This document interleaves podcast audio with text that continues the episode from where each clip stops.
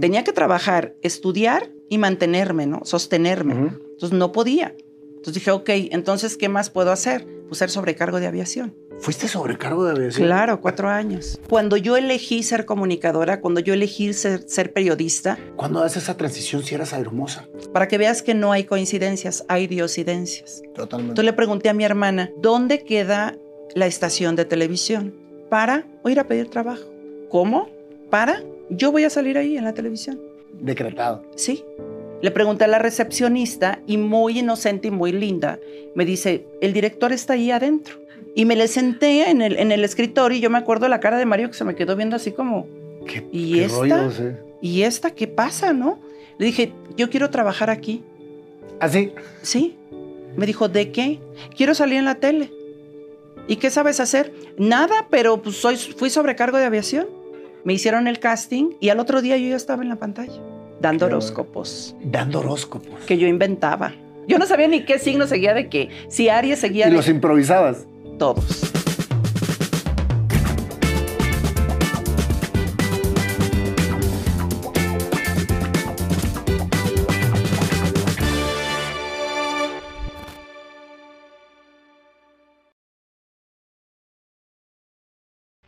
Rocío, qué honor tenerte en este programa. Gracias, Nayo. Sabes que te admiro mucho, he seguido tu carrera desde hace muchos años y creo que eres una de las comunicadoras con más congruencia y responsabilidad en nuestro país. Muchísimas Así que, gracias. que para mí, desde que empecé este programa, yo te tenía en la mira, o sea, porque yo decía, quiero entrevistar a todas estas personas y afortunadamente se dio el momento. ¿Y por qué me dejaste al final? No te dejé al final. Es es que, oye, es que los tiempos de Dios son perfectos. Totalmente Entonces, de acuerdo. Cuando, cuando era, era. Y más Claro. que una entrevista, Rocío, a mí me gustaría platicar contigo porque mucha gente te conoce, mucha gente sabe quién eres, pero no saben toda la trayectoria por la que ha pasado Rocío para poder llegar a estar donde está. Y eso es precisamente en lo que me quiero eh, abocar en esta, en esta entrevista. Muy bien, me parece muy ¿De bien. dónde eres, Rocío?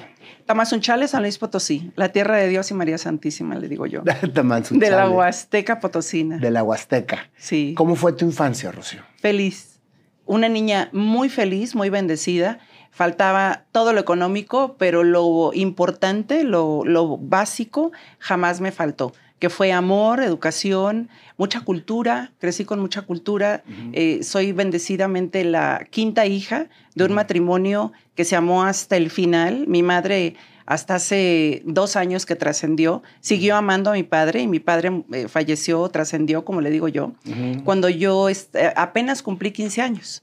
Entonces era un amor de esos que con el que yo crecí y siempre eh, pues tuve como referencia, ¿no? Había eh, demasiada comunicación, cero faltas de respeto, yo nunca recibí una nalgada, nunca jamás en la vida una falta de respeto por parte de mis padres, ni de nadie. Crecí con mucho bullying porque era rubia de ojos claros, En un, ¿no? en un pueblo. en un pueblo y, y bueno, todo mundo iba contra todo mundo, ¿me entiendes? Y ahí pues aprendías a defenderte a la, a la buena y a la mala, ¿no? Oye, es que antes el bullying era diferente, era, era un bullying mucho Pues sí. más fuerte. Yo creo que era mucho más fuerte que el de ahora y, y todos éramos como más aguerridos, ¿no? Como que eh, dentro de, de esta agresividad que se presentaba había mucho respeto.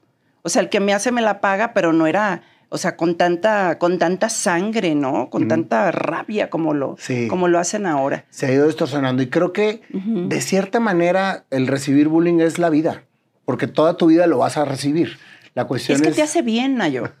te lo prometo, el bullying de alguna forma, si lo ves positivamente, te hace bien, Ujú. porque s- tiene que sacar lo mejor de ti. O sea, no es que yo esté a favor de que a una persona con sobrepeso se le insulte, por supuesto que no, pero eh, yo creo que te tiene que dar como que la fortaleza para saber exactamente plantarte y saber quién eres y desde ahí pelear y exigir tus derechos el respeto que mereces, ¿no? Creo que te forja mucho carácter. Son, son herramientas que vas teniendo y que para poder precisamente ver la vida de una manera práctica, porque así es. Pero muchas pues veces nosotros como padres nos volvemos como papás cuervos y ahora más. ¿Sí? En querer defender y arropar a nuestros hijos para que no les pase nada, Sí. que no les digan nada y pues obviamente no los estamos ayudando a que se preparen para una vida real. Así es. ¿Verdad? Yo creo que fíjate que yo tuve la bendición de tener tres hijos. Una de ellas ya no está, que fue mi nena, y es mi nena, lo seguiré haciendo toda la vida. Trascendió. Y tengo, trascendió. Y tengo dos varones. Y yo los eduqué exactamente como a mí me educaron. Y me ha dado un excelente resultado. No los sobreprotejo, no están becados, y a eso me refiero con que ya se pagaron las universidades y fueron y eligieron la universidad y la carrera que ellos quisieron, yo los apoyé al 100%, pero no les facilito la vida. Ellos tienen que ir por lo suyo. Son hijos de Rocío Sánchez Azuara, pero no Rocío Sánchez Azuara, la presentadora de televisión, ni la periodista, ni la productora. No, del ser humano, de la persona. No los inmiscuyo nunca este, con actividades mías. Trato de mantenerlos siempre al margen y siempre han tenido una vida muy sana. Es que los padres somos acompañantes de nuestros hijos, no somos propietarios Exacto. de nuestros hijos. Y hay veces que cuando no tienes clara esa línea, quieres que cumplir con tus sueños que no cumpliste con tus hijos Sí. y aparte darles todo lo que, lo que puedas darles para que no se les batallen en la vida. Sí. Y cuando no estés y cuando no puedas. Exacto. Así exacto. que fíjate que yo creo que estás, estás transmitiendo precisamente la, la educación y la fuerza que te dieron a ti tus padres. Pues creo que sí, creo que estoy haciendo lo correcto, ¿no? O sea, siempre que, que tengo alguna, alguna decisión que tomar, pienso en las palabras de mi padre y pienso siempre en la educación que me dieron a mí y, y- y hago siempre lo correcto. Al menos me acerco más o mucho más a lo correcto, porque a veces tienes que tomar decisiones con las que no estás muy de acuerdo, pero también entran otros intereses, ¿no? Y ahí es donde tienes que ser muy inteligente. Así y como es. mujer cuesta muchísimo trabajo. Que es obviamente algo que todavía no terminamos de entender, pero creo que la mujer tiene la misma fortaleza y el equilibrio del hombre, pero siempre ha sido desequilibrada. Siempre, en todo, Sí, o en casi todo, porque yo ya no. Yo ya, ya, me, ya me puedo considerar en, en, la, en el montocito de las que ya son reconocidas. Y yo creo que muchas, muchas mujeres están peleando por eso. Yo aplaudo muchísimo porque valoro a las mujeres. Para mí son el balance del mundo, o sea, Gracias. definitivamente. Gracias. Y creo que entre más haya casos de éxito y haya gritos de las mujeres que luchan por su justicia, más van a poder las otras empezar a equilibrarse el mismo tema. ¿no? Creo yo que sí, creo yo que sí, creo que estamos alcanzando cada vez el nivel y el valor que, que necesitamos y que tenemos, por supuesto, ¿no?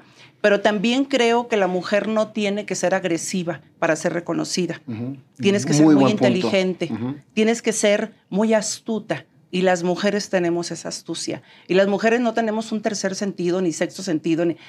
Llevamos como 10 y estamos por descubrir otros 10, así que es, es cuestión de tener paciencia.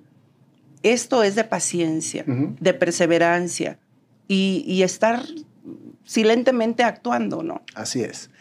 Dentro de tu niñez, Rocío, a mí me gusta mucho preguntar esto porque los primeros años de la vida de las personas creo que es cuando forjan su personalidad y cuando están más conectadas con lo que realmente vienen a hacer a la vida. Sí, A mí al menos me pasó de esa manera. sí.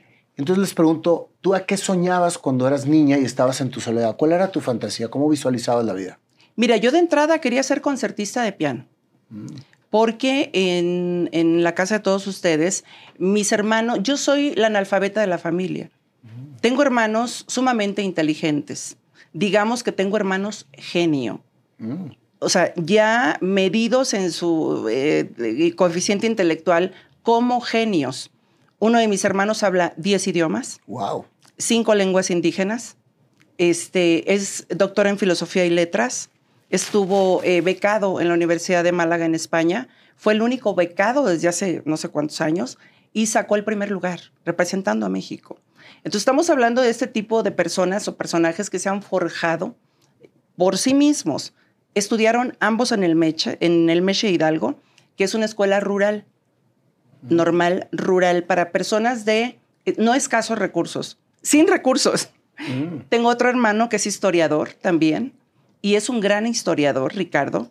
Y así, todos mis hermanos tienen grandes carreras, son grandes personas, pero eh, aprendieron el idioma, por ejemplo, mi hermano mayor, a través de la radio, el inglés, que fue el primero, ¿no?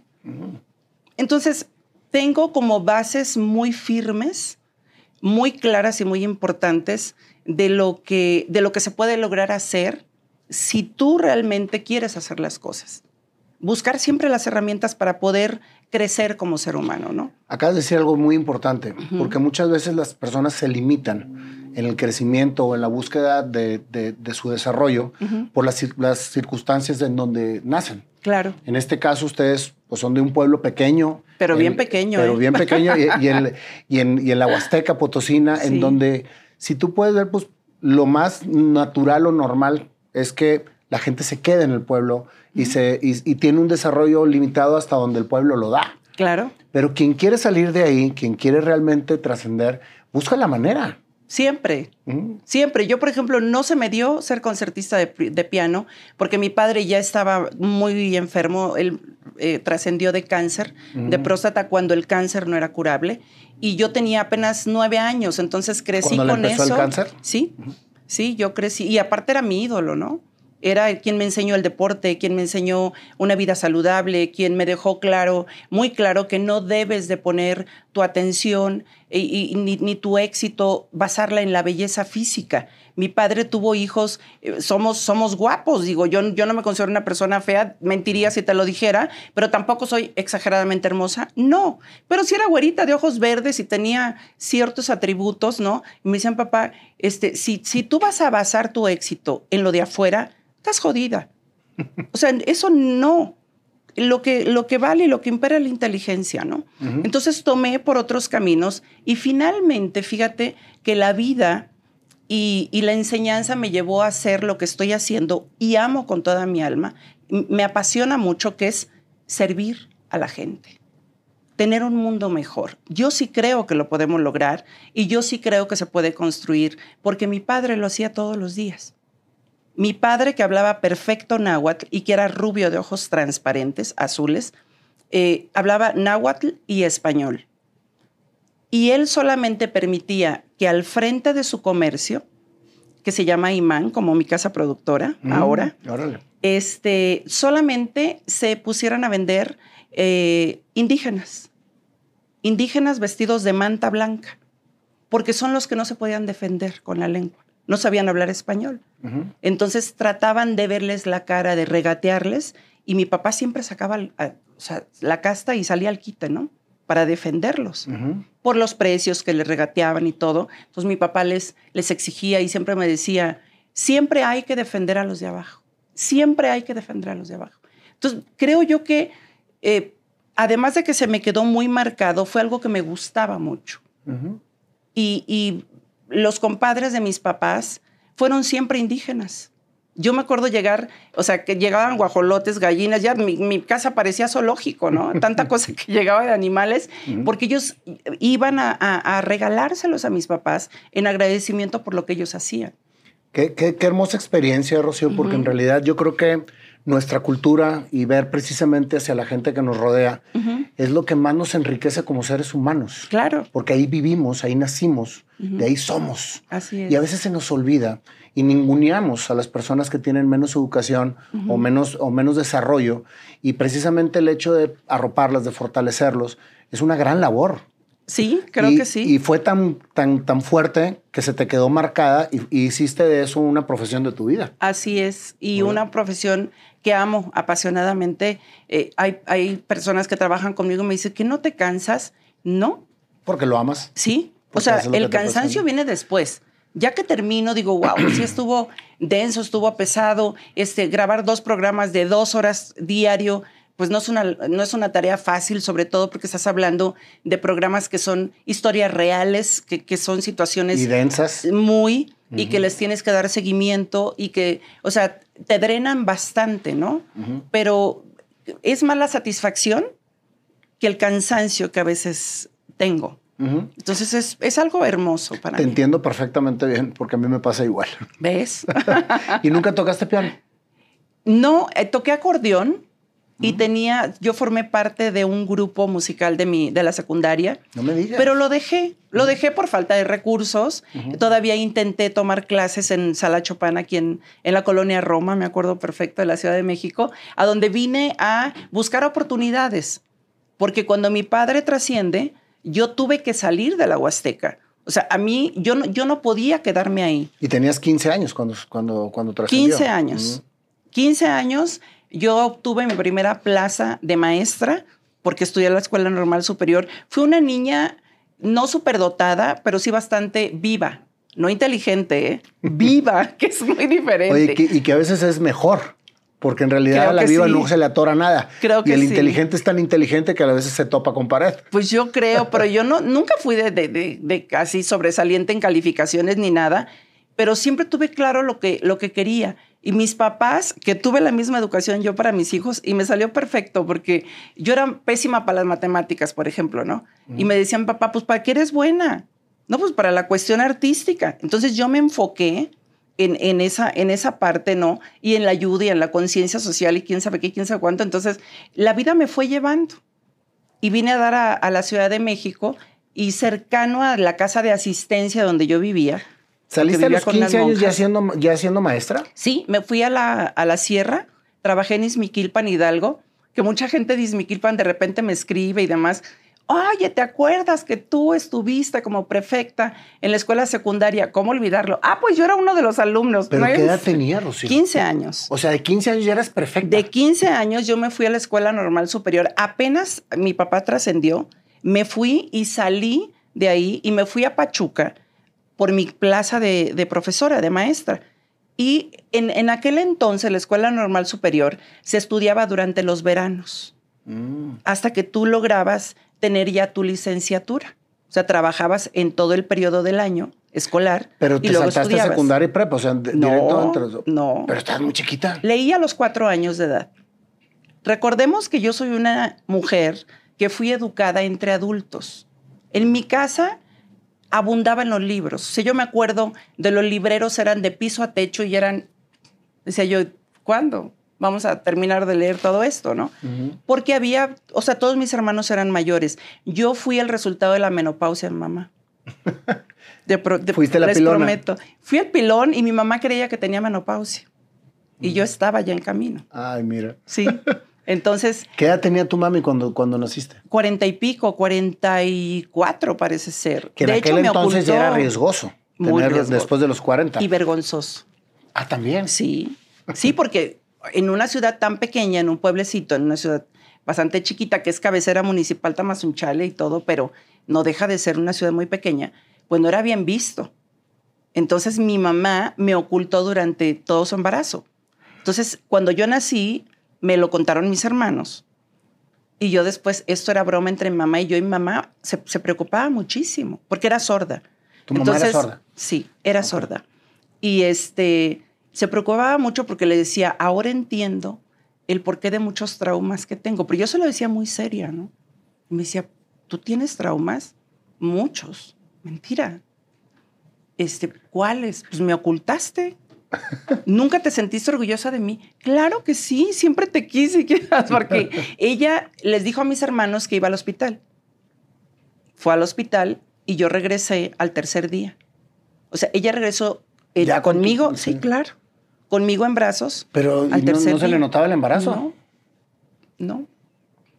No sé si fue psicología o mi mamá estaba pasadita de peso, no lo sé, pero esa es historia que me cuentan las personas que, que pasaron por todo esto, ¿no? Y, bien, súper bendecida, o sea, nunca sufrí este, la más mínima experiencia de nada, de ninguna violencia de parte de mis papás, ¿no? Oye, ¿cómo le hacías para comunicarte con tu mami? ¿Siempre fue sorda? Siempre fue, bueno, ella empezó a empeorar, a crecer su sordera a raíz de que mi papá trasciende. Mm. Como que se le, agrava, se le agudiza muchísimo y este no es coincidencia, yo creo que también las personas que tienen algún tipo de discapacidad aprenden a registrar algunos, algunos eh, tonos de voz. Entonces, a mí, mi mamá me escuchaba muy bien. O leía mis labios, porque yo no, no sé el lenguaje de señas. Sí, por eso es algo que me hubiera encantado, ¿no? Pero ella también tenía que haberlo aprendido. Entonces fue una sordera, este, eh, digamos que fue eh, creciendo. Eh, su papá era también, que es mi abuelo Pedro, era sordo. Entonces mm. venía ya como de, de genética, ¿no? Y, y, la verdad, qué gran labor de tu madre, porque pues obviamente el momento de trascender tu papá se queda pues como parte, o sea, como raíz de la casa y, todos salen adelante. Todos. Y todos este, exitosos, todos eh, con una carrera, todos eh, forjándonos eh, pues nuestra propia vida y nuestra propia historia. Y todos crecieron con la misma imagen de tus padres de, de, apoyo a toda la gente. Sí, aunque dicen mis papás, dicen mis papás, dicen mis hermanos que a ellos sí les tocó nalgada. A mí no, a mí, bueno, pero pues sí. la niña.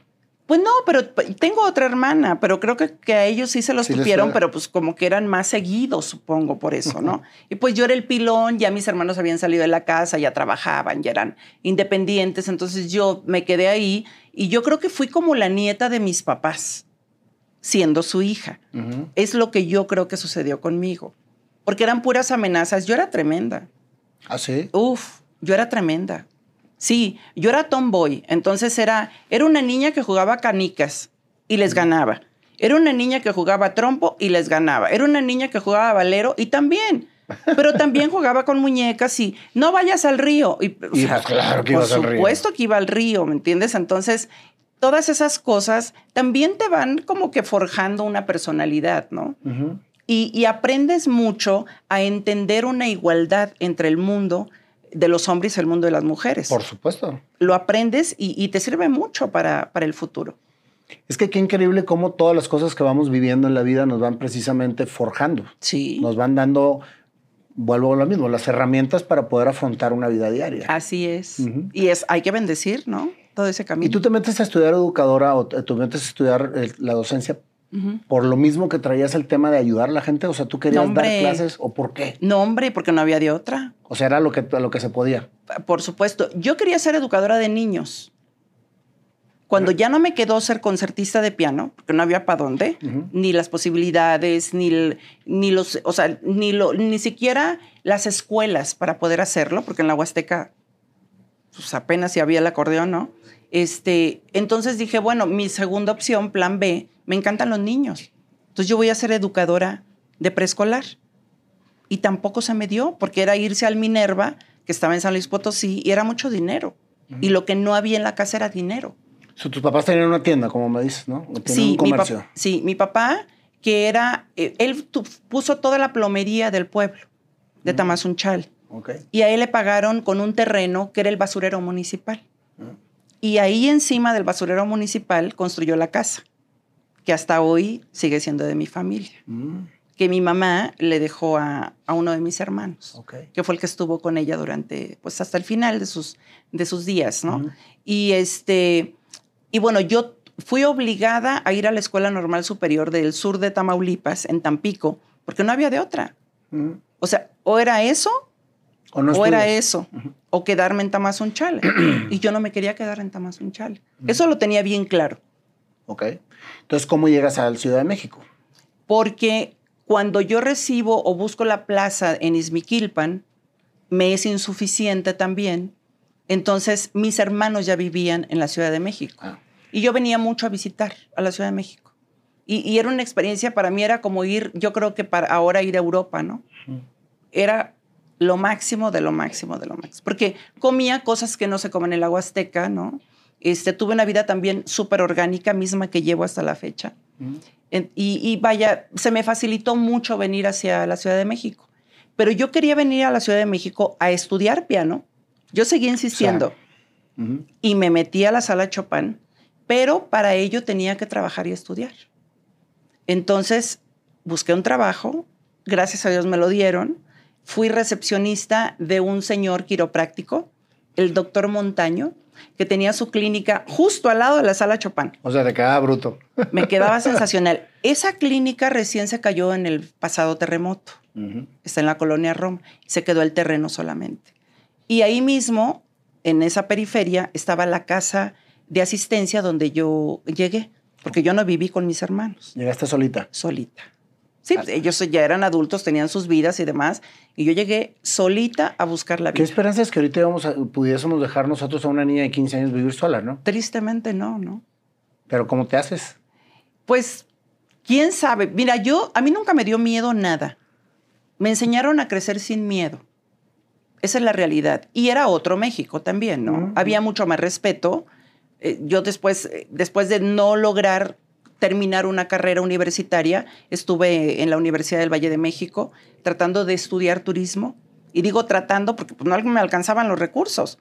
Tenía que trabajar, estudiar y mantenerme, ¿no? Sostenerme. Entonces no podía. Entonces dije, ok, entonces, ¿qué más puedo hacer? Pues ser sobrecargo de aviación. ¿Fuiste sobrecargo de aviación? Claro, cuatro años. ¿En qué línea? En Aeroméxico. La más feliz del mundo. Y no me hubiera salido nunca si no es que quiebra y me echan. Sí, pues porque me salieron. La verdad me tocó el recorte, el recorte ¿no? Y obviamente todos esos trabajos los estabas agarrando para, para vivir, para porque no era tu pasión. No, pero. Pero los disfrutabas. sí, o sea, nunca fueron mi pasión, pero tampoco te puedo decir que me sentía mal, ¿eh? No, a mí me enseñaron a agradecer todo lo que tengo. Y todas las etapas de mi vida las he disfrutado al máximo. Y siempre con una sonrisa enorme. Por eso yo no. En mí no existe la posibilidad de que alguien tenga un trabajo y no lo disfrute o no lo agradezca. Si yo me topo con personas así, no, no pueden formar parte de mi, de mi entorno. Porque yo fui, o sea, ahora sí que fui de todo y sin medida, como dicen José José, ¿no? En la canción. Y, y, siempre con una sonrisa muy grande, siempre muy, muy, muy, muy dispuesta y muy, muy agradecida por la oportunidad que se me estaba dando. Fíjate que yo he llegado a entender que cada una de las cosas que te pasan en la vida, que te, te das la oportunidad de hacer y disfrutar, son como un rompecabezas que van precisamente uniendo el, el, rompecabezas de tu esencia, o sea, volverte otra vez a topar con lo que realmente vienes a hacer a la vida, pero tienes que pasar por muchas cosas. Pero demasiadas cosas. y disfrutarlas, como tú dices, o sea, porque el agradecer es precisamente decir, tengo trabajo, esto me está dando para comer y lo agradezco. Totalmente. Pero fíjate que esa es una de las, de las muchas cosas y situaciones que las personas a tu alrededor ni, ni van a entender la gran mayoría no lo va a entender, ni siquiera se lo pregunta. De pronto pueden decir, ay, fulano de tal logró tal cosa. Este, yo también voy a hacer lo mismo, pero no quieren tener, o sea, no se quieren comprometer, no quieren poner el más mínimo esfuerzo. Y, y, todas las personas que en algún momento podemos lograr cristalizar nuestros sueños o tener cierta posición, llamémosle frente a los medios de comunicación o la que tú quieras, hay que ver ¿Qué viene atrás? ¿Cuánto se ha... No me gusta la palabra sacrificio, porque yo no me sacrifico por nada. Yo, la verdad, gozo muchísimo lo que hago, pero sí todo lo que tienes que dejar pausado para poder lograr esos sueños, ¿no? No desvelarte, no socializar demasiado, este, no estar muchas veces en eventos importantes de tus hijos porque también tienes una responsabilidad en el caso de los medios de comunicación al frente. Entonces, no puedes tú delegar muchas cosas. Y eso la gente como que no lo, no lo toma en cuenta. Quiere estar donde tú estás, pero no pagar el costo. Que pagaste. Claro. Justo precisamente por eso yo hago este tipo de entrevistas, porque piensan que todo es automático. No. Y que naciste privilegiada y que como eres güera de ojos azules, tu papá debe haber sido socio de alguna televisora, etcétera. Pero son, son leyendas que se empiezan a hacer y que la gente piensa que es fácil. No. Y ve, mm, yo no me imaginaba toda la historia que me estás platicando y es maravillosa. Sí, sí, no, o sea, yo, y, y, te repito, soy muy feliz con mi, con mi vida, con mi historia y yo lo veo igual que tú. La vida es un rompecabezas Tienes que ir armando las piezas. Al final tendrás el resultado de todo lo que viviste y de todo lo que trabajaste y de todo lo que cosechaste. Porque es así. Si cosechas desamor, si, cosechas eh, mentiras, si cosechas odio, si cosechas, eh, no sé, incertidumbre, es lo mismo que vas a recibir. Totalmente. Más bien, si siembras, cosechas lo mismo, ¿no? Exacto. Entonces, este, hay que, hay que fijarse mucho en lo que uno va sembrando en la vida y enfocarte en lo que vas a recibir. Yo creo que esa es una, es, es una matemática perfecta, ¿no? Yo le añadiría que tienes que estar inmerso en lo que estás viviendo para poder entender lo que te, estás, lo que te está enseñando. También. Porque muchas veces lo pasamos desapercibido. Yo creo que la mayoría de las veces, ¿no? yo, yo siempre le busco lo positivo de cada situación. O sea, ¿por qué me está pasando esto? Por ejemplo, este, vas a llegar tarde o llegas tarde a un lugar. En lugar de estar pegándole al volante y decir, chihuahua, y debía haber salido más temprano, y seguramente, y, y, y, ya llegué tarde. o sea, maldiciendo ese momento dices, ¿de qué me habré librado? Mm. ¿De qué? Mm, o sea, ¿qué, ¿qué habré yo como que esquivado con esta llegada tarde? ¿Qué no me tocó? Por ejemplo, mi hijo antier me dijo, oye, ma, ¿cómo me acordé de ti en la carretera? Porque fue a Acapulco con la novia. Y dice que de regreso querían salir a las nueve de la mañana. Y, no pudimos. Terminamos saliendo a las diez y media de la mañana. Porque nos levantamos tarde. Y ya mi, hijo, que es bastante disciplinado, ¿no? Este, me dice, yo ya venía mentando madres. Mm. Dije, no, pues no voy a llegar. Y voy a llegar bien tarde. ¿Y quién sabe qué? ¿Y qué crees que pasó? ¿Qué? Que si hubiéramos salido a las nueve de la mañana, nos hubiera tocado el accidente. ¿Qué accidente? Mega accidente en la carretera. ¿Me entiendes? Entonces le dije, ¿ves cómo todo es perfecto? Todo es perfecto. Y hay que empezar a ver las cosas positivas, el lado positivo de eso posible negativo que nos está pasando. ¿no? Y, la, y la persona que está recibiendo, por ejemplo, si tú vas a una cita y le llegaste tarde a la persona, la persona está enojada porque le llegaste tarde. Totalmente. Y ya se, se, se trastoca todo el motivo de la cita por, por una situación de ego que me, que me quitaste mi tiempo porque llegaste tarde. Y que está ajeno a ti. Totalmente. no está en tus manos resolver, ¿no? Así es. ¿Cómo va tu carrera? Estamos ahorita de hermosa. Excelente. Excelente, estoy feliz. Estoy viviendo mi sueño. ¿Cuándo empezaste a vivir tu sueño? Pues hace muchos años, cuando yo elegí ser comunicadora, cuando yo elegí ser, ser periodista, ¿Cuándo haces esa transición si eras aeromosa? Pues para que veas, porque la vida te va llevando. A ver. Mira, resulta que después de ser sobrecargo de aviación, porque no es aeromosa, uy, las ofendes, ¿eh? Ah, sí. Ofendes al gremio, por supuesto. Sobrecargo de aviación. No eres mozo del aire. Un sobrecargo de aviación. Así decían antes, ¿no? O sea, malamente. Sí, pero un sobrecargo de aviación no está para servirte alimentos. Es algo que mucha gente no sabe. Ok. O sea, un sobrecargo de aviación está para auxiliarte en el vuelo tomas un curso intensivo de paramedicina. Mm. Te bajan cada X tiempo para revisarte de pies a cabeza, o sea, hasta debajo de las uñas, que tu visión, que tu oído, que todo sea perfecto. Porque obviamente tú estás para cuidar a los pasajeros, para ser un asistente de vuelo, un asistente del capitán y del copiloto. Lo que recibes a bordo que es un vaso de agua o que es el alimento, es un servicio extra que se te da, pero no está obligado a servirte en ese sentido. Qué interesante. Sí. Porque la mayor parte de las personas conocemos a, la sobrecargo, le decimos aeromosos porque la misma aerolínea muchas veces lo hace. Así es. O sea, la misma aerolínea te dice, va a pasar la aeromosa, a, tú creces con esto, no. pero esto es interesantísimo. No, tú eres un asistente de vuelo. Alguna eventualidad que pueda pasar, muchas personas entran en pánico cuando están este, ya a 31 mil pies. psicología le tienen que meter ahí. Totalmente, claro. Claro, porque imagínate, hay personas que se toman de la mano, ¿no? Cuando va a despegar el avión o cuando va esto, una turbulencia o lo que sea. Y tú tienes que tener la habilidad visual, auditiva, este, de, tus sentidos al 100% para detectar que una persona a bordo está mal y calmarla. Porque ¿qué sucede si esa persona histeriza a las demás? Te hace un histeria colectiva. Histeria colectiva. Y entonces eso sí se puede convertir en un problema, ¿me entiendes? Sobre todo en vuelos de trayectos tan grandes. Entonces, un, personal de, como sobrecargo de vuelo está para eso. Te digo que al final del día la vida me fue llevando.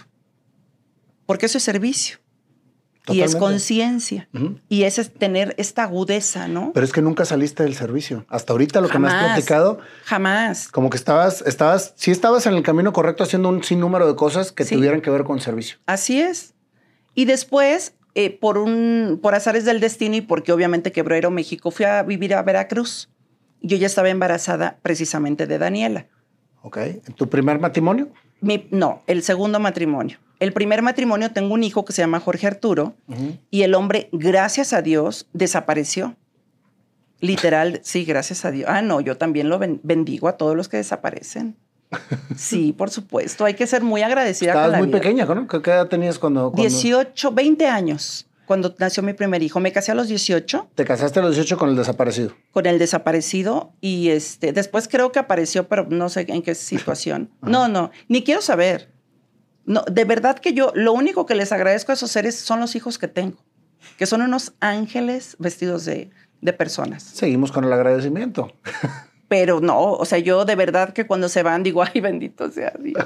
ay, sí, por Dios. Si no, no hubiera podido hacer lo que he hecho, ¿no? Y siempre he sido no sumisa, pero yo he sido una buena esposa, porque es lo que vi en mi casa.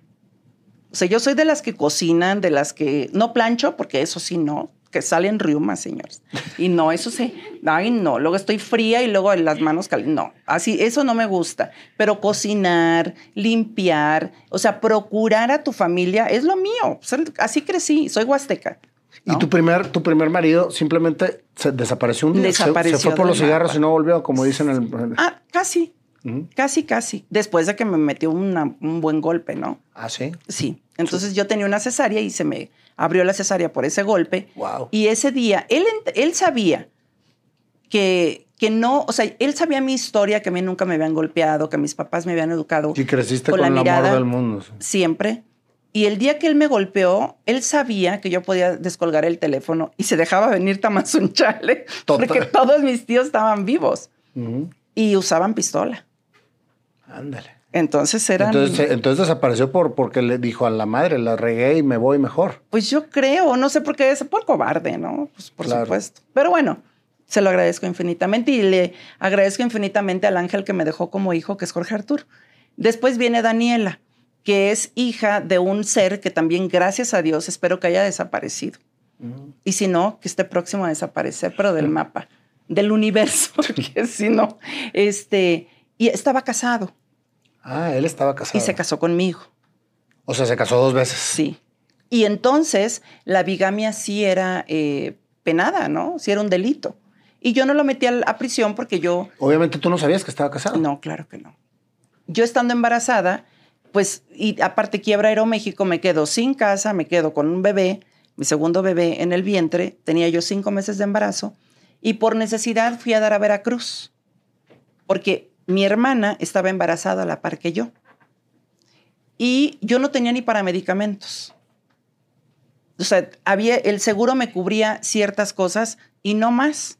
Entonces tenía mucha necesidad y tenía muy pocos recursos. Entonces tuve que irme a vivir allá, me dieron alojamiento, este, los dos, tanto su esposo como ella, y me quedé a vivir en Veracruz. Y viendo la televisión en Veracruz, ya con mi hija Daniela, de meses, dándole de comer así literal en la periquera, veo el canal de televisión y me llamó mucho la atención el acento de los veracruzanos.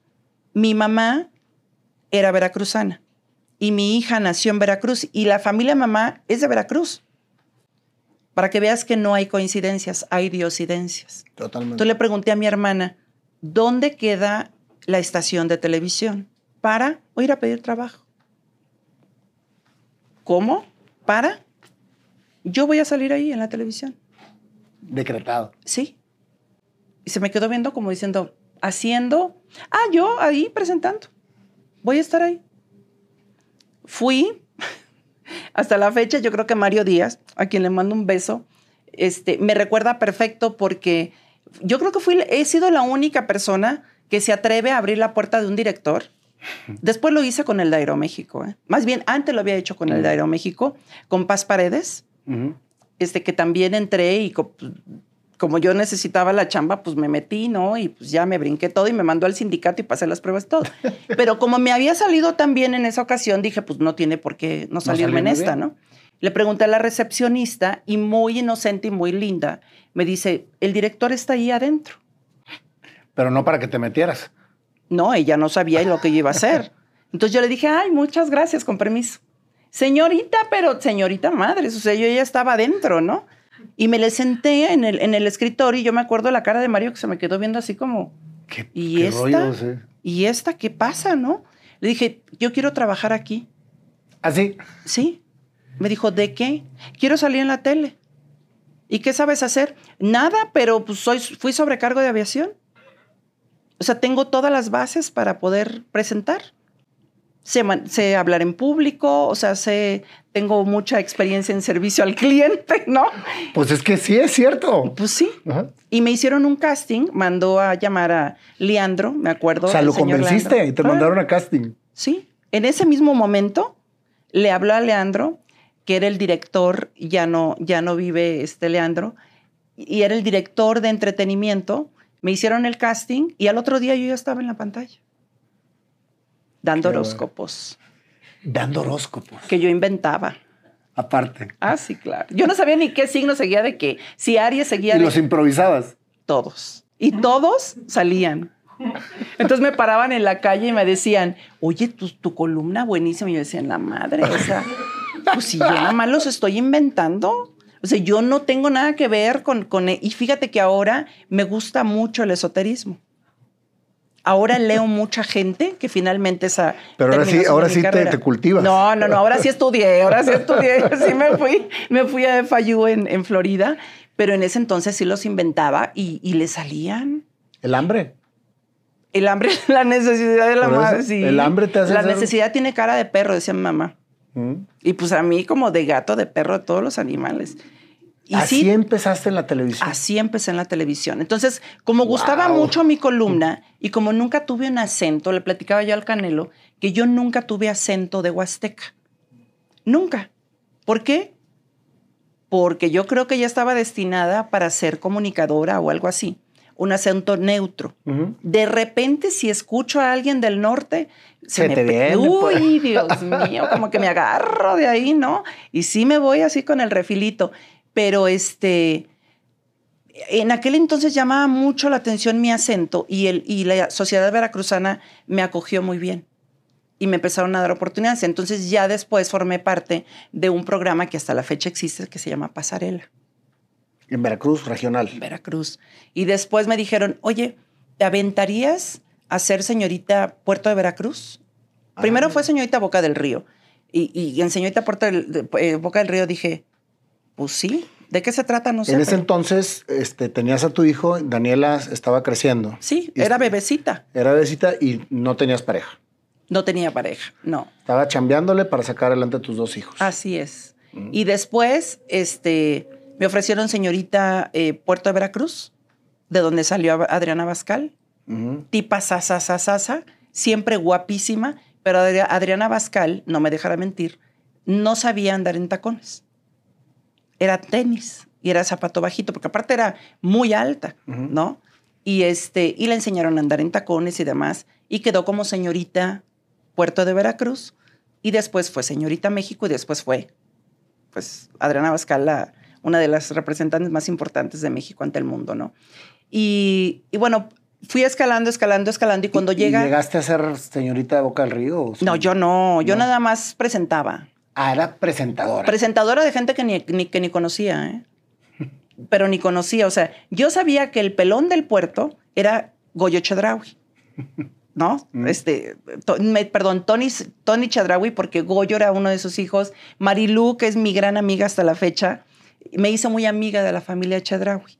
Divinos, que me arroparon muchísimo y querían mucho a mi hija. Muchísimo. Pues yo sabía que si llegaba el señor pelón de una personalidad impresionante, era Tony Chadraui. Entonces me iban anotando los nombres y yo, ay, en este momento va entrando el señor, quién sabe qué. Y no sabías ni quién era. Yo no sabía quién era quién, pero le echaba muchas ganas. Y ahí me descubrió Jacobo Zabludowski en Señorita México. Presentando Señorita México. Sí. Me ve en pantalla y yo creo que no sé qué le llamó la atención de mí. No, no sé si la astucia, no sé. Este, y me manda a llamar, me hace una invitación para venir a formar parte del equipo de Econoticias. Y eso era lo que yo quería.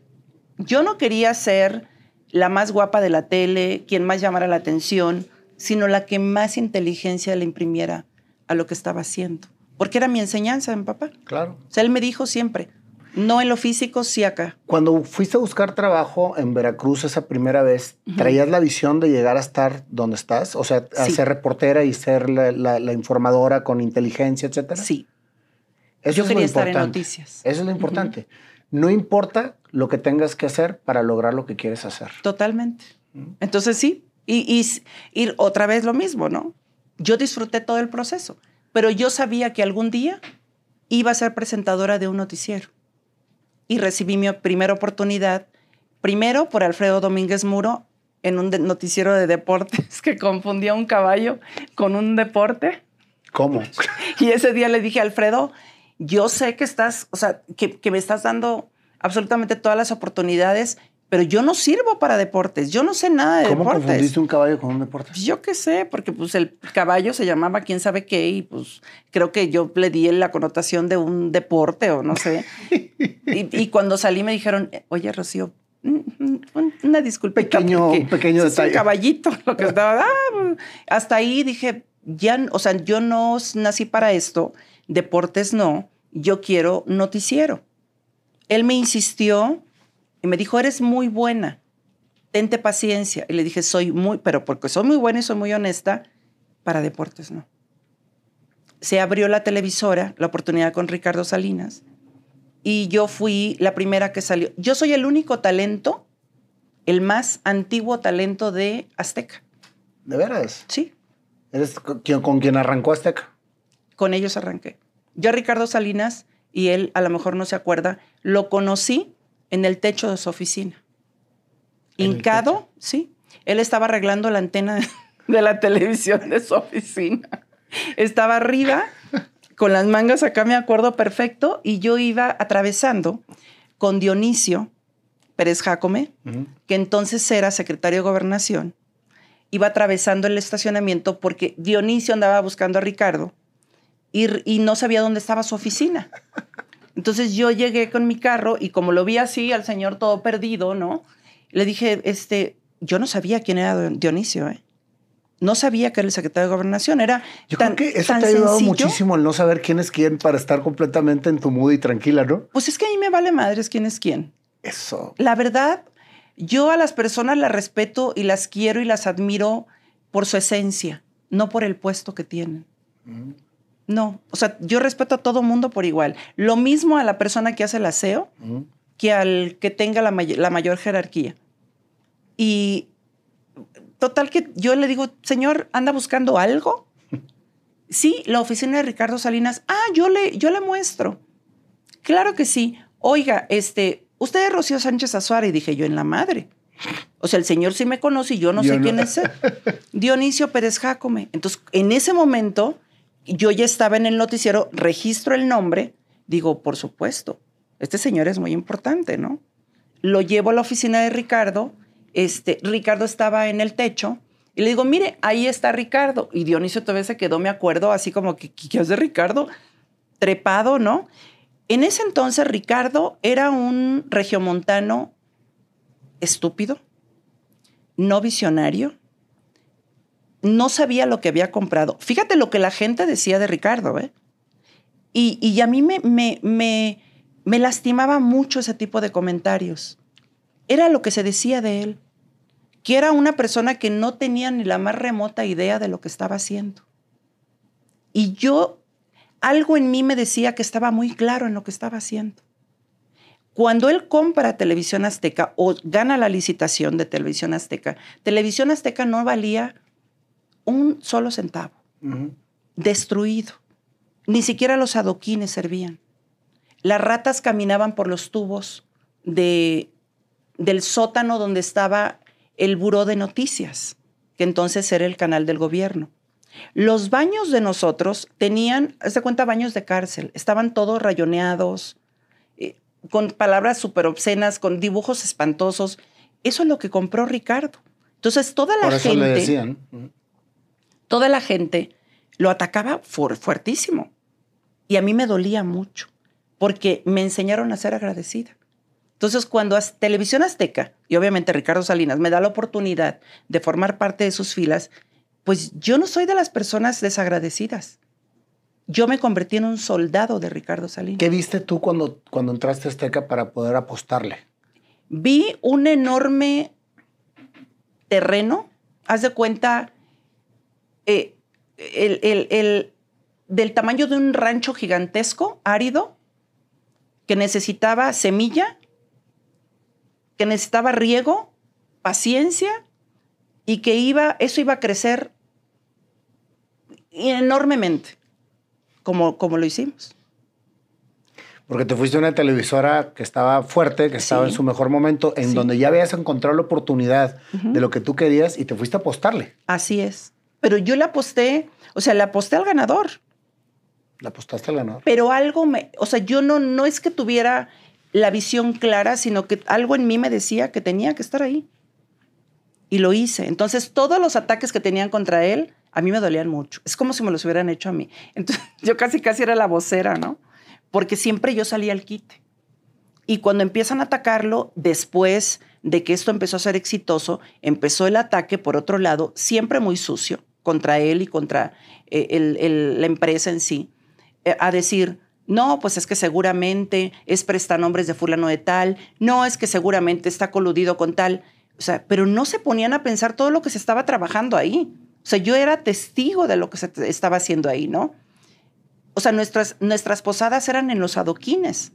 Los, la, convivencia eran los foros. Yo llevaba hasta el, spray del cabello para que me peinaran. Comprabas tus, tus sombras, tu maquillaje y demás en los tianguis. No había recursos. Y él siempre apechugando, ¿eh? Siempre conteniendo, conteniendo, conteniendo. Supongo que bajo una presión muy grande, pero rodeado de gente muy eh, importante para él. Gente que realmente ayudó muchísimo a, poner los cimientos de esa gran empresa, ¿no? Tanto así que fuimos un parteaguas en muchas cosas. Muchos programas fueron súper exitosos. Disfrutábamos darle la madre a Televisa todos los días. Él sonaba la campana y era como este, el, Papa con el Vaticano, ¿no? Ya salí, te lo prometo. Pero, y Ricardo era de los que visitaban los foros todos los días. Todos los días hacía rondín en los foros. Y así fue creciendo Televisión Azteca. ¿Y tú con ellos? Y yo con ellos. Así es. ¿Estaba realizada? Muy. Muy realizada. Teniendo un importante lugar en, los noticieros y este, siendo el parteaguas de un noticiero muy importante que se llamó Ciudad Desnuda, que logró tener 28 puntos de rating y que programa que le ponían enfrente, programa que, que pateábamos. Y muy particular la manera de informar. ¿eh? Amarilla. Y, roja. y, la manera de hacer novelas, digo, o sea, la, manera de transmitir las novelas cuando Argos en aquel entonces. De Pigmen y Barra, sí. que era una barbaridad. O sea, le dio en la madre a todo lo que había sido en la tradicional novela mexicana. Es que fuimos el parteaguas de muchas cosas. Así es. O sea, Pigmen y Barra con nada personal, Mira de Mujer, o sea. Tremendas novelas. Yo los me las chuté todas. ¿Sí? Así es, porque la verdad es que muy interesantes. Eran novelas para todo tipo de cultura, no nada más para una cultura a lo mejor más, más tranquila, sino que todo tipo de cultura. Claro. Dices que te corrieron cuatro veces de Azteca. Tres y la, y la cuarta ya no llegó porque yo dije nunca más vuelvo a regresar. Porque fue injusto, ¿no? O sea, no tenían motivo para haberme despedido. La última vez que me despidieron, este, terminaron con un formato que se llamó Cosas de la Vida, muy exitoso, que ya estaba vendido para 2016. Y así de la noche a la mañana tomaron la decisión. Yo no sé con qué cuento le irían siempre a Ricardo, porque yo sé que Ricardo ha tenido siempre muy claras sus lealtades y la gente que ha estado con él. Entonces, las veces que eh, yo me... Una sola vez sí me fui de Azteca, porque cuando fui a solicitar ayuda para mi hija, no tenía yo un seguro de gastos médicos este, mi hija estaba muy comprometida en su salud, tenía entonces 12 años. me, negaron la ayuda. Yo sabía que esta información no le iba a llegar a Ricardo. y yo había mucha burocracia. Sí. Y había intereses de por medio. Sí, y yo creo que ellos... El problema conmigo es que yo soy muy leal y a veces se malinterpreta. La gente cree que porque soy muy leal y soy muy agradecida, soy estúpida. Y no. Y para mí siempre son, han, estado muy claras mis prioridades. Y mis prioridades son mi familia y mi chamba. Para mí no existe el trabajo. Cuando existe el trabajo voy a dejar de hacerlo. Porque yo no, no soy de las personas que tengan que trabajar por algo.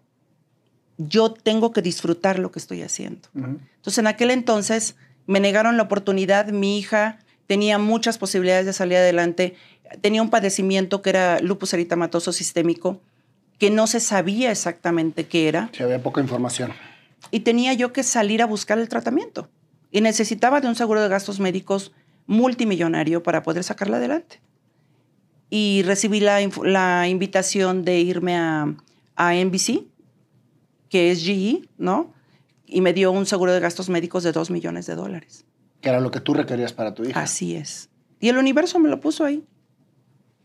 Y yo primero lo pedí acá porque obviamente mis lealtades estaban claras, pero en el momento en que me lo niegan, yo tenía que salvar a mi hija. Entonces me fui por eso. La única vez que yo decidí irme de Azteca y que, ojo, pudieron haberme todavía dicho, no te vayas, te ofrecemos la misma oportunidad. Porque al final del día no me fui por mí. Sí. Me fui por, mi hija. Tú no rompiste tu lealtad. Nunca. No lo hicieron. Cuando no lo hicieron, como a mí me educaron, que a mi casa yo regreso cuando yo quiero porque es mi casa. Y donde te quieren te van a valorar. Entonces entendí que no era mi casa.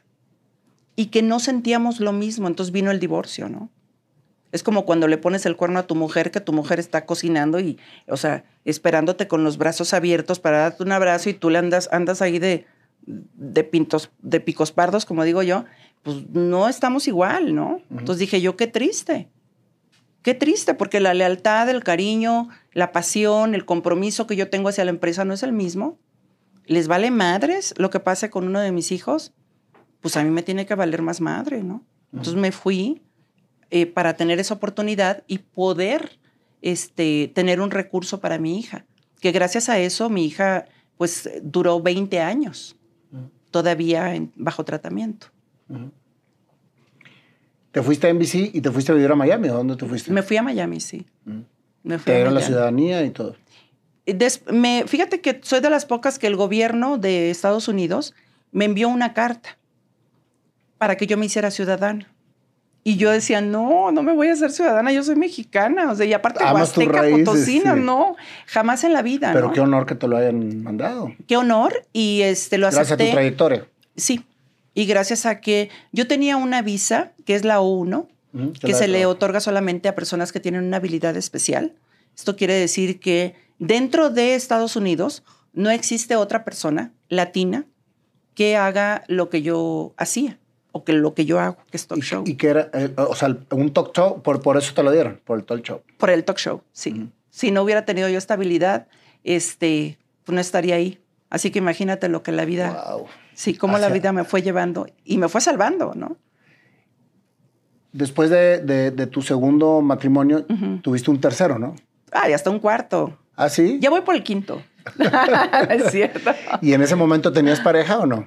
En ese, no, no, pero fíjate que... todo el padecimiento de tu hija te lo levantaste sola. Todo el casi todo el padecimiento de mi hija, porque fueron 10 años en Miami prácticamente sola. El papá de mis hijos, a quien yo llamo el papá de mis hijos, se llama José Luis Santiago. Es comerciante, eh, paisano libanés y este tipazo. Y es un súper papá. Diosito me lo mandó y le agradezco infinitamente. ¿Qué fue con quien tuviste tu tercer hijo? Mi tercer hijo, que se llama José, y él adoptó a Daniela. Jorge Arturo decidió quedarse en México y estudió aquí en La Salle y el TEC de Monterrey, pero en Cuernavaca. Y él nunca quiso tener nada que ver con Estados Unidos. Nunca. Y a mis hijos, pues no fue pregunta, me los llevé porque Daniela me la tenía que llevar. Y a José, que tenía entonces 10 años, pues tenía que llevármelo, estaba muy chiquito y, y él es muy unido a su papá también pero al final del día pues, se terminó mimetizando conmigo. Es muy parecido a mí en muchas cosas, en muchas, muchas cosas. Así que Entonces, me Daniela trascendió en Estados Unidos. No, aquí en México en 2019. En 2019. Apenas. Apenas. Sí, va a cumplir cuatro años. Obviamente ha haber sido un dolor muy grande para ti. Muy grande y es un dolor constante. No se acaba. El más fuerte que nadie jamás pueda recibir es la pérdida de un hijo, porque ni siquiera tiene nombre, ¿no? Sin embargo, tienes que aprender a vivir con él y era algo que se esperaba desde hace muchísimos años. Entonces yo creo que Diosito me la prestó 20 años más a raíz de que se le diagnostica. Su enfermedad fue desahuciada cinco veces durante toda su vida. Así y te que, la dejaron más. Sí. Ella peleó mucho. ¿eh? Ella era una guerrera, peleó muchísimo y tuvo mucha paciencia, demasiada sabiduría en una persona. Trascendió de 31 años y era una era un alma muy vieja, una persona demasiado pacífica, sumamente inteligente. De ella surgió la idea eh, de que yo me independizara, pusiera mi casa productora, no me dejara ya mandar por nadie y que nadie decidiera mi carrera, ni mi vida, ni mi futuro. De ella salió la idea. De ella salió la idea. Estando convaleciente, porque recibía tres eh, hemodiálisis a la semana, en una de esas tantas veces me dijo, Ma, yo no tenía trabajo, no tenía para pagar el recibo de la luz. Y llegaban unas cuentas impresionantes porque ya tenía que estar conectada al oxígeno 24 horas. Entonces imagínate todo lo que yo pagaba de luz y, este, y apenas se alcanzaba, ¿no? Entonces me dijo, Ma, lo que tú tienes que hacer es eh, ser tu propia jefa. Pon tu casa productora. Tú eres creadora de contenidos registra tus ideas, tus programas. Entonces, desde ahí dije, tiene toda la razón. ¿Qué visión? No, o sea, era un alma de verdad que tenía una información impresionante. Y así lo hice y este, este proyecto nació en pandemia y en honor a ella. Yo cada programa, antes de salir, se lo dedico, ¿no? Qué hermoso. Sí. Porque pudiste haber sido víctima toda tu vida. Así es. Y, y hoy por hoy creo que me respetan, al menos eso pienso, y me respetan por lo que hago, por lo que, o sea, yo ya les demostré quién es Rocío Sánchez Azuara. Yo no tengo nada más que demostrar. Todos los días salgo a partirme el alma, a entregar el corazón, a hacer lo que tanto amo, y, todos y cada una de las personas que, que forman parte del equipo de producción fueron seleccionados minuciosamente.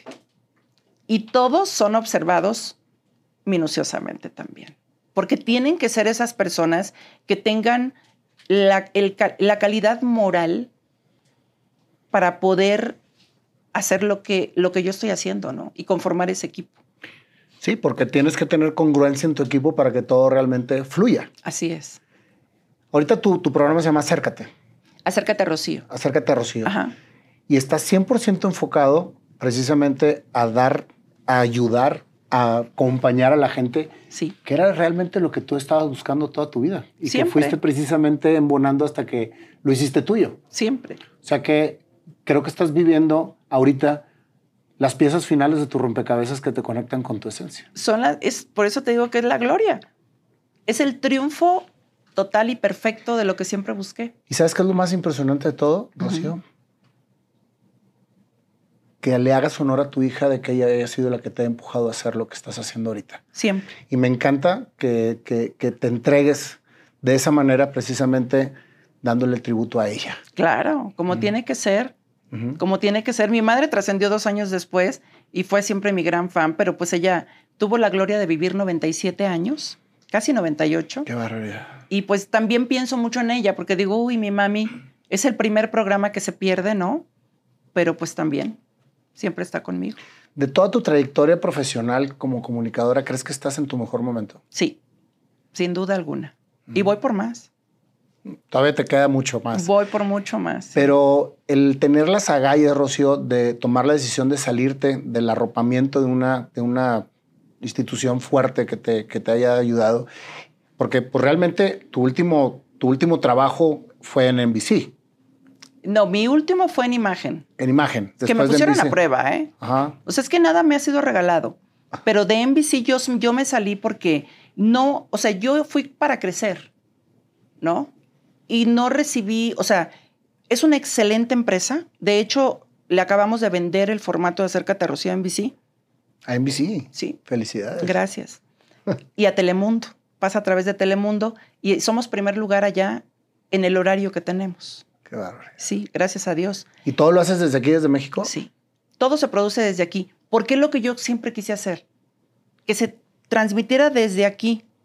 Porque dicho sea de paso, lo que fuera algún día Raúl Velasco para el medio de la música, ahora México lo es para los medios de comunicación. Y lograste estar en televisión y aparte en redes sociales porque el producto es tuyo. Totalmente. Es mío. Es tuyo. Los registros son míos, el programa es mío, las ideas son mías, el contenido es mío, sale de mi cabeza todos los días y de mi corazón cuando estamos transmitiendo, porque inclusive el desarrollo de las menciones, de la integración de los productos, de los patrocinadores, salen de mi cabeza todos los días. Qué maravilla. terminaste cumpliendo aquel sueño. Todavía no he terminado. Es que yo creo que nunca se termina hasta que uno trasciende. No, lo mejor está por venir. Siempre para mí lo mejor está por venir. Hoy tiene que ser un mejor día que ayer. Y ayer nos fue muy bien. Así que hoy tiene que ser mejor. Qué maravilla. ¿Qué consejo le das a toda la gente que nos está escuchando para que siga precisamente perseverando en encontrar su sueño, en encontrar su pasión, en hacer lo que realmente le late? Pues que hagan lo que tú, Nayo. Tú no tenías nada que ver con esto. Ay, vete. Aquí estás entrevistándome, ¿no? Que sigan su sueño, que aprovechen las oportunidades. Mira, es un, es un producto y es un proyecto que nació en pandemia, igual que el tuyo. En pandemia muchas personas se achicopalaron, muchos matrimonios terminaron, muchas personas bajaron la guardia, cuántos otros no, ni siquiera ya existen, porque se apanicaron, porque pensaron que era el fin del mundo. Nunca es el fin del mundo y nunca es demasiado tarde para empezar. Y yo creo que tengas la edad que tengas, siempre tienes que tener la esperanza y la firmeza de creer en ti. Punto y se acabó. yo creo que la clave está en encontrar tu pasión todos los seres humanos tenemos una misión de vida. Todos. Aunque hoy sea tu día más oscuro, como lo han sido muchos para mí, siempre hay un mejor día y no nos debemos dejar caer. Yo creo que la clave está en no bajar la guardia jamás. Nunca. No bajar la guardia jamás. Jamás. Aunque creas que ya la hiciste, no la has hecho. Tienes que dar todavía más de lo que diste ayer. Porque cuando crees que ya la has hecho, te duermes en tus laureles, como dicen en los pueblos. Te acomodas y camarón que se duerme. Se lo lleva a la corriente. Y lo hacen cóctel, ¿no? Y a la, boca de alguien más, ¿no? Así es. ¿Verdad? Pues muchísimas gracias, Rocío, por tan hermosa historia, tan inspiradora. Creo que le vas a llegar a mucha gente que está buscando precisamente hacer lo que le apasiona y cree que no puede. Claro que se puede. Siempre se puede. todo. Y, y me encantó que nunca te paró absolutamente nada para hacer lo que tenías que hacer. No, jamás. Ni me pararé. Yo no, no dependo de nadie. Este, solo Dios, ¿no? Es, es quien decide el día que yo tenga que irme y estoy preparada todos los días. Hasta para eso me preparo. Todos los días, porque hay que estar siempre como muy claros en que los tiempos de Dios son perfectos. Así es. Pues te vamos a regalar tu canción, mi querida Rocío. Viene. Y vamos a, ver. qué nos sale, porque es completamente improvisada. Fíjate nada más. O sea, Nayo que no sabía cantar, ahora resulta que hasta guitarra toca, ¿no? No, el que toca es Panda. Ah. ¿Qué pasa, mi ah, querido Panda? Tú eres el que tocas. Ah, ok. De menos a más.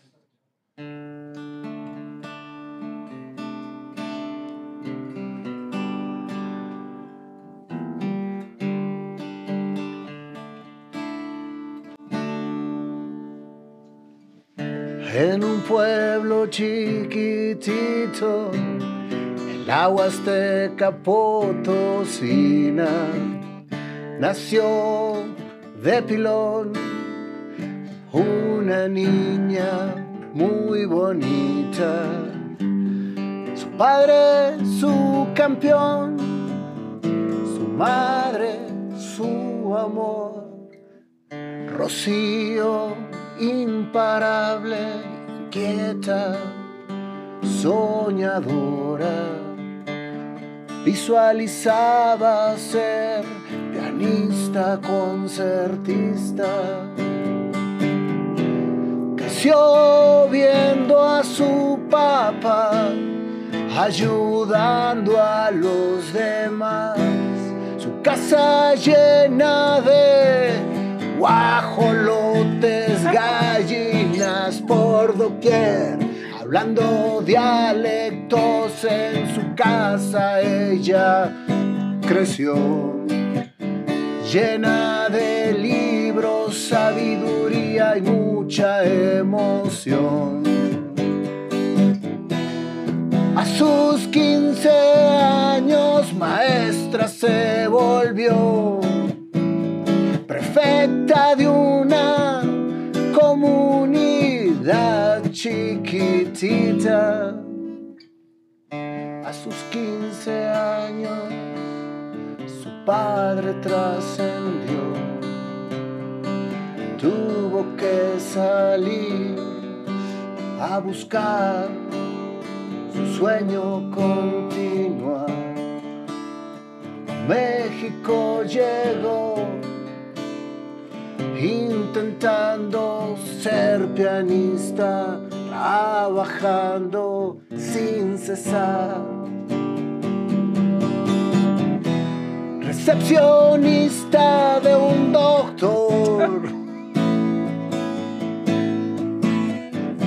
Sobrecargo de un avión. A nadie la paró, continuando su vida sin cansancio. Madre joven con uno que desapareció, con su hijo y su gran ambición. El camino de su sueño continuó. Daniela, su segundo ángel estaba en ella. Y otro que también se fue, pero Rocío seguía. A Veracruz fue ella dar Viendo la tele dijo, por ahí me voy a ir. Dijo, ¿dónde está la televisora? ¿Qué trabajo voy a buscar? Llegó y la recepcionista le dijo, pues ahí está el director atrás. Rocío dijo, ahí voy. Señorita, no se pase por ahí. Pero en un momento, enfrente del director estaba. De trabajadora quiero estar con usted y en la tele quiero salir. ¿Pero qué sabes hacer? Soy sobrecargo y tengo toda la experiencia de atender. Hablo en público, tengo experiencia para estar ahí, para resolver problemas. Así que a casting se fue a ir. Del casting Rocío pasó, en la televisión inició y así su carrera continuó. Cada vez más cerca de su sueño estaba ella, estar comunicando con estrella, con inteligencia y veracidad, justicia para los demás. Conductora de un certamen, ella fue a dar, pero ahí la vio Jacobo le dijo vente para acá. Llegó ya deportes, fue a dar y a un caballo confundió. Pero ahí va, cada vez más enfocada, haciendo lo que tenía que ya hacer. Y a las noticias llegó, ya estabas ahí. Una televisora empezó en aquel entonces y le apostaste con visión. TV Azteca es. Y hasta Ricardo en el techo viste, arreglando la antenita, y a Dionisio confundiste. Después de ahí, el trabajo no acabó. Arduo, contundente, enfocada y congruente. Que eso es precisamente lo que te ha hecho ser lo que eres ahora. Congruencia congruencia hacia lo que realmente querías transmitir. De ahí, NBC te llamó, porque a tu hija no quisieron apoyar. Y tu amor por madre, con lo que realmente te fortalece como eres, no tiene límites ni barreras. Y fue precisamente lo que fuiste a buscar. Atender a tu hija y dejar todo atrás. Volver a empezar a un lugar donde ni siquiera habías estado antes. Pero ¿quién para una madre? ¿Quién para una madre? para realmente acompañar a su hija. En NBC duraste años. Después regresaste en imagen como que te dieron la oportunidad y como siempre volviendo a empezar, pero sin nunca dejar la marcha atrás. Tu hija te dio una lección, te hizo creer lo que realmente podías hacer sin depender absolutamente de nadie. Su legado te dejó y ahora cada vez, cada programa, la conectas con ella, con tu madre, con tu padre y con todos los seres amados que han estado en tu camino, que han hecho ser lo que eres ahora. Dios te bendiga, Rocío. Igualmente. Esta gracias. canción termina con una gran admiración, que si antes la tenía, ahora es muchísimo más. Muchas gracias.